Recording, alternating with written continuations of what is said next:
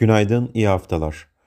Avrupa Birliği Rusya'dan yaptırımları ihlal etmeden doğalgaz almak için plan taslağı hazırlıyor. Şangay'da devam eden salgın önlemlerinin 1, 1 Haziran'da kaldırılması öngörülüyor.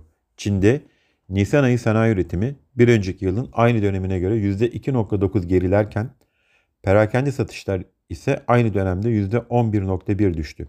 Ee, resmi gazetede yayınlanarak yürürlüğe giren düzenlemeye göre ihracat yapan kurumlar ile üretim faaliyetiyle iştigal eden kurumlarda kurumlar vergisi oranında 1 puan indirim yapıldı.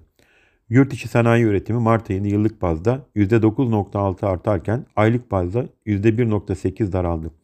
Mart ayı perakende satışlarımız ise endekste e, satış endeksinde e, yıllık büyüme oranı %6.5'tan %2.5'a düşerken bir önceki ay %0.5 olan aylık büyüme %0.3'e düştü.